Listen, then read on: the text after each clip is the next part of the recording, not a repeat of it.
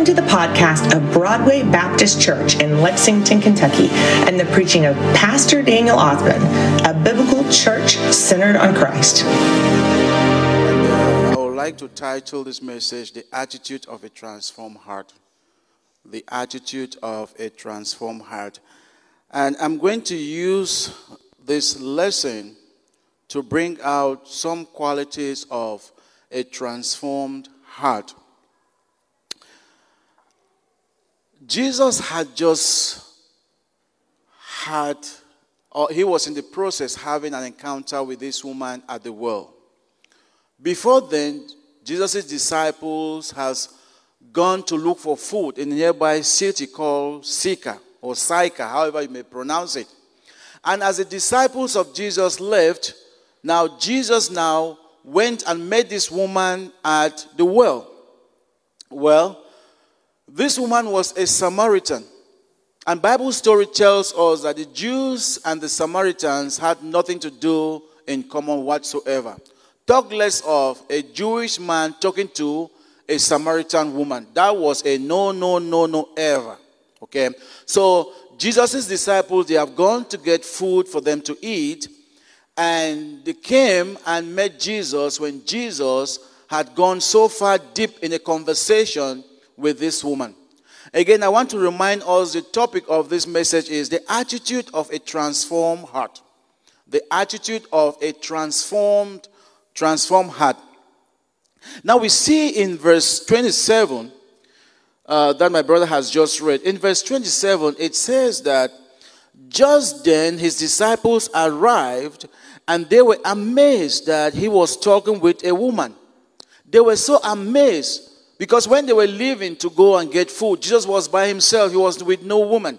And when they came back, they saw him talking with this woman. Quickly, they could identify who this woman was, maybe because of the way she was dressing. They know that she was a Samaritan woman. So, Jesus' disciples, they interrupt the conversation by their return from Sychar, where they had gone to to buy food. So they were just in, in their amazement, their unvoiced surprise that they were talking with a Samaritan woman reflects the prejudice that was actually going during this time. Like I said earlier, for a Jew to talk to a Samaritan, that was a no no. They had you, no, you had to be separate. There was nothing to do in common with them. Then, let alone a woman. For a Jew to stand and talk with a woman, there was a no no. So, but during that time, uh, there's some Jewish church that actually holds that for a man to waste his time. Now, listen to this. Say, for a man to waste his time talking with a woman. So, talking for a man, a Jewish man to talk with a woman, is a waste of time. So, to waste a time talking with a woman, time which could have actually been used putting into story to study the Torah, which was the Bible, uh, it, it, there was no place. There was no place. Then now, a Jew talking to a Samaritan woman, this was a really, really kind of, kind of like an abomination.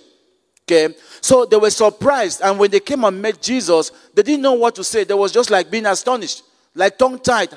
Is this really happen? And how is it happening? Because it was it was a no, no, no, no existent actually.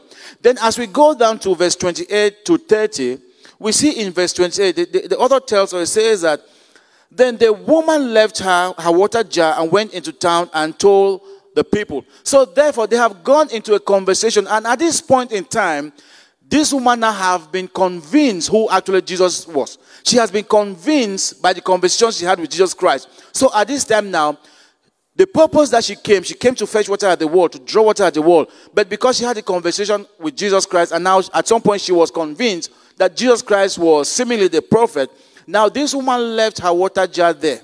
She left her water jar and then I ran to go and tell the people in Sychar, calling them to come and say, Hey, come and see somebody who had told me everything about my life.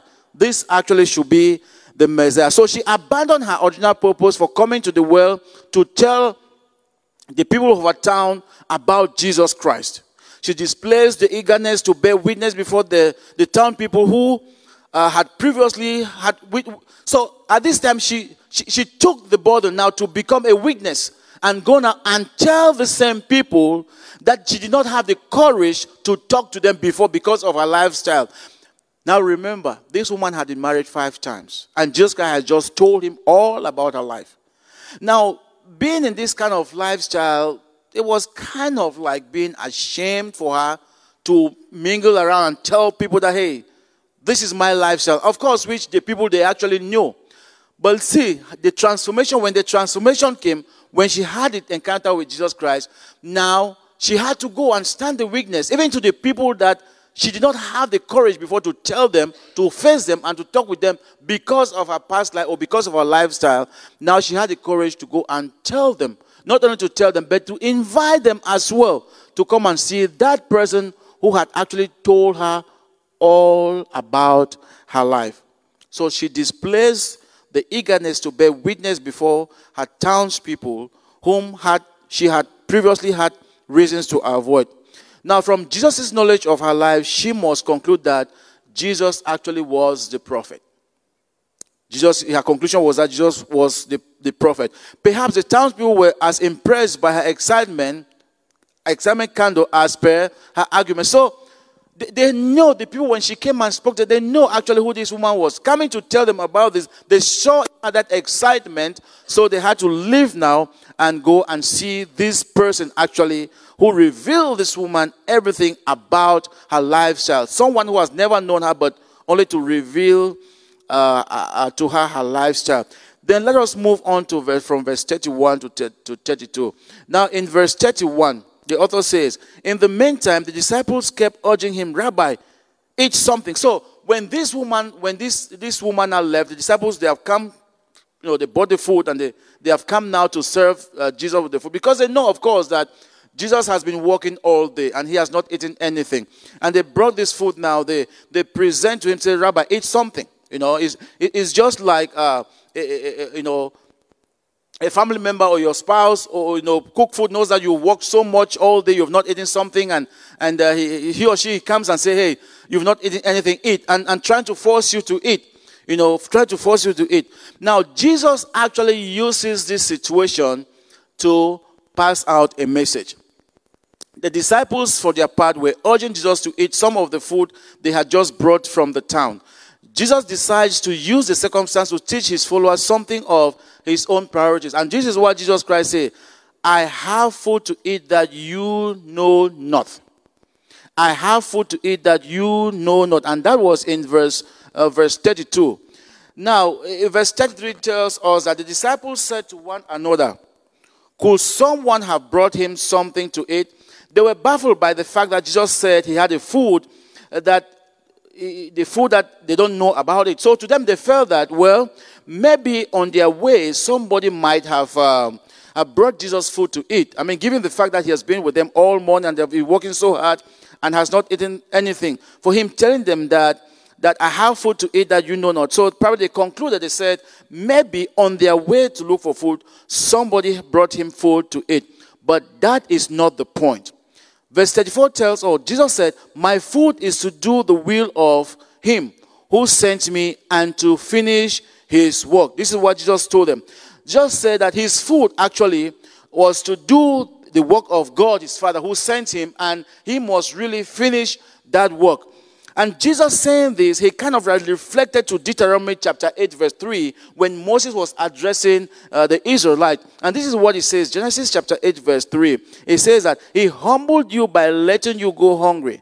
Then he gave you manna to eat, which you and your fathers had not known, so that you might learn that man does not live by bread alone, but on every word that comes from the mouth of the Lord. This is very important for us also to know today that fellow Christians, man does not live by bread alone. You know, some people say that I live to eat. You know, they just live to eat. But as believers, we know that man does not live by bread alone. The bread is good for the physical body, but the spiritual food is also good for the for the spiritual body. So therefore means that even as much as we need the physical food to sustain us, we also need the spiritual food to sustain us spiritually. But the disciples here actually limited themselves only to the physical food because they know that Jesus has been walking all day. And at this time, he should be hungry. Normally, our bodies are wired that way. When we exhaust, when we give out a lot of energy and burn a lot of calories, it is expected and required that you, you're feeling replenish what has been lost. So the disciples actually, they were looking at the physical food. Now, the points where I want to dwell and I want to pass across in this message, in this message this evening, is what we'll hear from from verse um, from verse 35 to 38. And this is what Jesus told them in verse 35. said, Don't you say there are still four more months and then comes the harvest? Listen to what I'm telling you. Open your eyes and look at the fields because they are ready. This is very, very important for us Christians to know. Because I, so many times we Christians, we feel that you've done so much that, no, it's time to rest. You've done so much that you feel that, well, you have, you have worked all, you have done this, you have in your age. You know, sometimes we say from when I was young in my youthfulness, I have served the Lord, the Lord. So now that I'm old, I should rest. No, there is no thing like rest. Now listen, in agriculture, as Jesus Christ was presenting here, when, when, when, you know, after planting season, it was, according to this part, required that they will stay four months before harvest. So, from the time of planting to the time of harvest, there is an interval of four months. So, during this time, people use it for rest, they use it for other things. But Jesus Christ is telling them that you think that after you plant, there is four months to harvest, but I want to tell you that the harvest, open your eyes. The harvest is ready. The harvest is ready. And Jesus Christ was referring to the soul that he just won. And who was that soul? The Samaritan woman and the others that she was going to bring forth.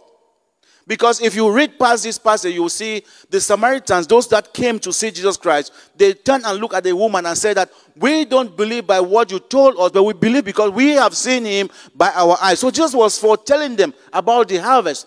So, dear believers, when we think that in our life you have worked so much, when you think that it is time for you to rest, no, Jesus is telling you that there is no time between your sowing and the harvest. So, as long as you live, you should continue to serve God and to do his biddings as long as Christ tarries. Jesus uses to tell them, listen, you say that there is four months to wait for the harvest. No, but I tell you that even right now you see that the harvest is ready.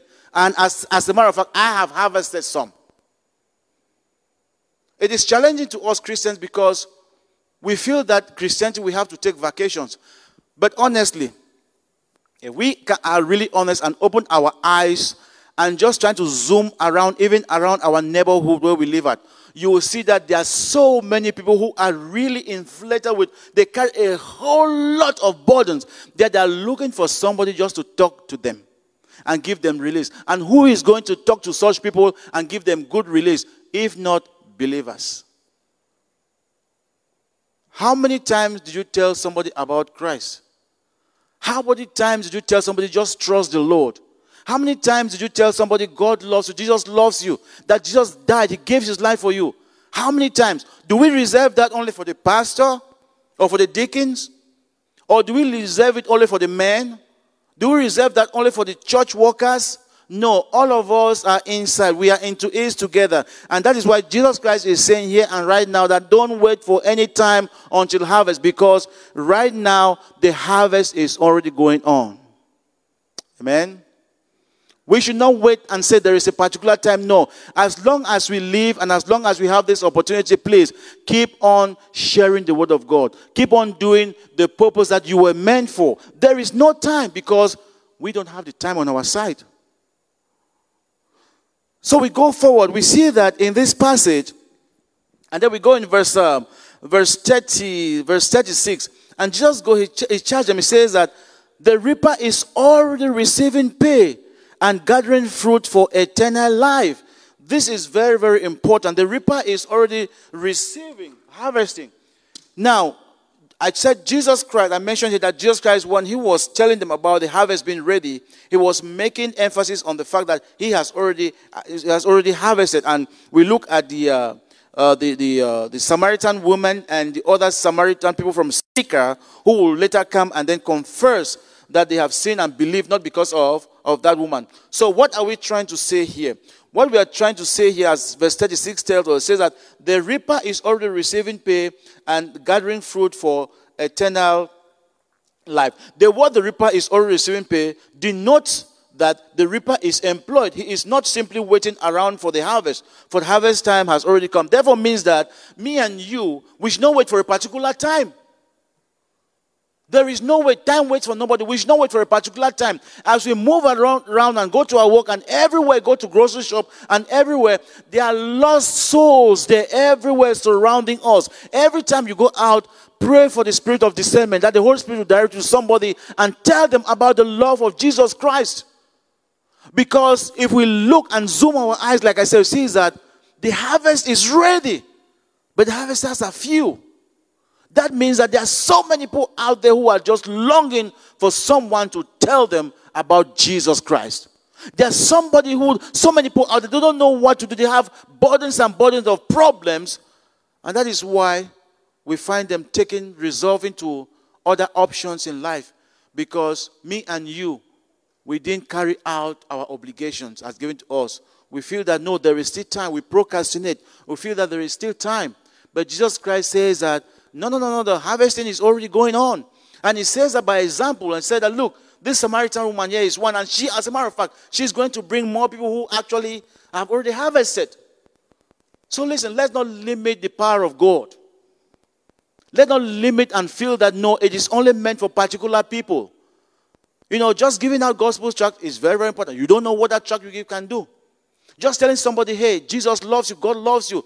You don't know what that one can. That is a message by itself. That is a good news. Tell somebody, hey, can I pray for you? I see that you are disturbed. Can I pray for you? That is a message. That is a way of breakthrough. The harvest is plentiful, but the harvesters are few. He is busy reaping the crop for eternal life. The crop refers to the people who becomes followers of Jesus in the first instance, the Samaritans, I have said. In effect, Jesus claimed that he was ushering in the Messianic age a time of swift, abundant harvest. Now, lastly, if we go to verse 38 and 37, or 37 and 38, it says here that it says, verse 37 says that, For in this case, the saying is true one sows and another reaps.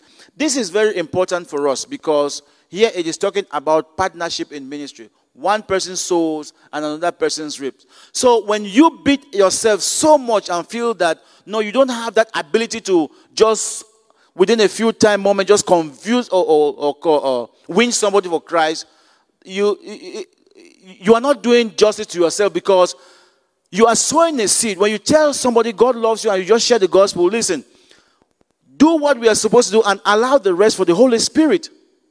Because one person sows and another one, another one harvests. So Jesus told them this, and um, what he was saying is that the work of both sower and reaper is very, very essential. So there has to be somebody who will sow the word, and there has to be a reaper. The sower labors in anticipation of what is to come. The reaper must never forget that the harvest he enjoys is the fruit of another's toil. The others who had labored include Jesus himself, his predecessors, including the, the, the uh, uh, most commonly uh, John the Baptist, and even the final prophet associated with the Old Testament. All these people, they contributed in the work that we are doing today. As a matter of fact, we are just, I, I, when I was praying this message, I challenged myself. I asked myself, just imagine being at the front line, those disciples who were sowing God's word and they were being just killed in a very nasty way. Some were burned, some were cooked in a pot, some were turned upside down and killed. And, and Jesus himself, who was crucified on the cross, all this labor that they did like that, they laid a platform that me and you today, we are just treading upon.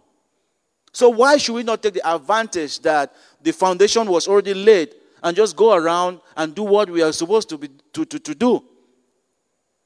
And lastly, uh, Jesus' followers were the beneficiaries of their work and uh, will bring the harvest. Me and you today, we are beneficiaries of, of, uh, of what the work that has already been laid down.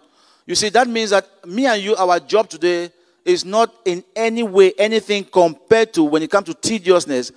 It is, it is not in any way compared to what Jesus is talking, is talking here, the, the, the, the, the, the, the apostles and all those that were killed, the disciples, they go through. What Moses and all those people they, they did, they laid the groundwork for me and you. It is easier today because the groundwork has already been laid. So let us not complain that it is too hard because me and you cannot give our life for that cause. Somebody's life was already given for that cause. So what me and you is doing is benefiting from the labor that was already already made. I want to end by bringing some four points here. Again, I want to remind us about the title of this message. And the title was that the attitude of a transformed heart. The first point I want to bring here is that a transformed heart does the will of God. If we go to verse 34, this is what Jesus said in verse 34. He said, My food is to do the will of him who sent me and to finish his work. Brothers and sisters, a transformed heart has this passion to do God's work till the end. If Jesus is able to tell the disciples that his work was to do his Father's will, then there is no, me and you is the same thing. The reason why me and you we are still living is because God created us to do his work. We are vessels of His own honor.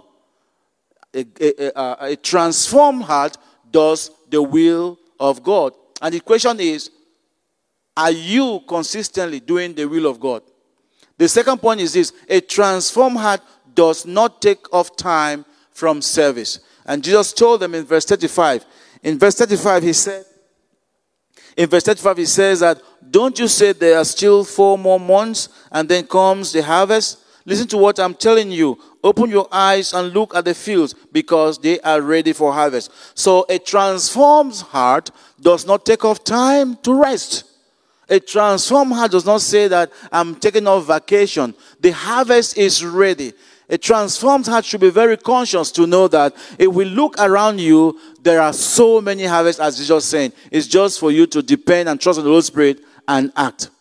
The third point is that a transformed heart is passionate about the things of God. Verse 36 tells us, it says that the reaper is already receiving pay and gathering fruit of eternal life so that the sower and reaper can rejoice together. A transformed heart is passionate about that day that we shall meet together with our Lord, the day of jubilation, where we'll sit and see all the souls that we might have won and, and, and see how the front, I will sit together in the front of the Lord and worshiping Him. We should be passionate, looking forward to that, bringing more people to be in that event, a day that we shall, de- we shall gather to depart no more. We should be passionate about that as we live our lives every day. Jesus Christ saved us from the pit of hell. So too we should also take the burden and, and, and, and, buy into that and, and, and also have the burden for lost souls so that we save them also from that pit of hell that Jesus Christ saved us. A transformed heart should be passionate about the things of God. What are you passionate about? Are you passionate about making that dollars? Are we passionate about your comfort or convenience? Are you passionate about your well being and how you live your life? What about the things of God? And lastly, a transformed heart lives a life of grace. A transformed life lives a life of grace. It is not my doing. The foundation has already been laid.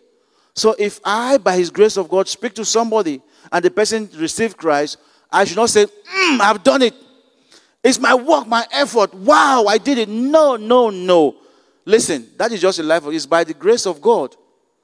You've talked and that person is saved, not you. So don't boast about it because the foundation was laid already. That is the Holy Spirit who did it. So all you have to do is just open your mouth and tell them, live a graceful life. Don't look at your life, feel that everything that you are whatsoever you're going to become is by, by your own effort. No. Somebody died for you. You are who you are today because somebody risked his life and paid the price that you could not pay and died for you. So as you live, live a life of grace. My prayer to us this evening is that we should have this kind of attitude that we see in Matthew chapter 4, 27 to 38. And the attitude of a transformed heart. That heart that will want to do the will of God. That heart that does not take time off from the service of the Lord I want my prayer is that we should have that heart that is, is passionate about the things of God. And lastly, my prayer is that we should have that kind of heart that will live every day and say it's just by the grace of God, and not by your doing. I, I just pray that this message this evening is just an encouragement that you have been blessed. So that you go out there and look and, and live, as we live, look at everything. Say, God, please, Holy Spirit, just direct me to the right person. Let me just tell them about the love of Jesus Christ. You must not struggle to win them for Christ. No, just tell them you are sowing that seed, and that is a partnership right there. I just pray that we should be very conscious with the time that we are living in. We should be very conscious in the time that we are living in and, and ask God to fill our heart, to flood our heart with His passion for the things of Christ. We put more time to do our own things, put more energy, more time uh, uh, to do our things, our own pleasure. But the things of God, we just scrape out the remaining few seconds and say, okay, this time for God. No, that is not how a transformed life has to live. God must come first in our lives. He must. A transformed life put God first. And if we place God first in our lives every day, then all these four points will fall in and many more points. I pray that this message today has been a blessing to you. Can we be on our feet, please?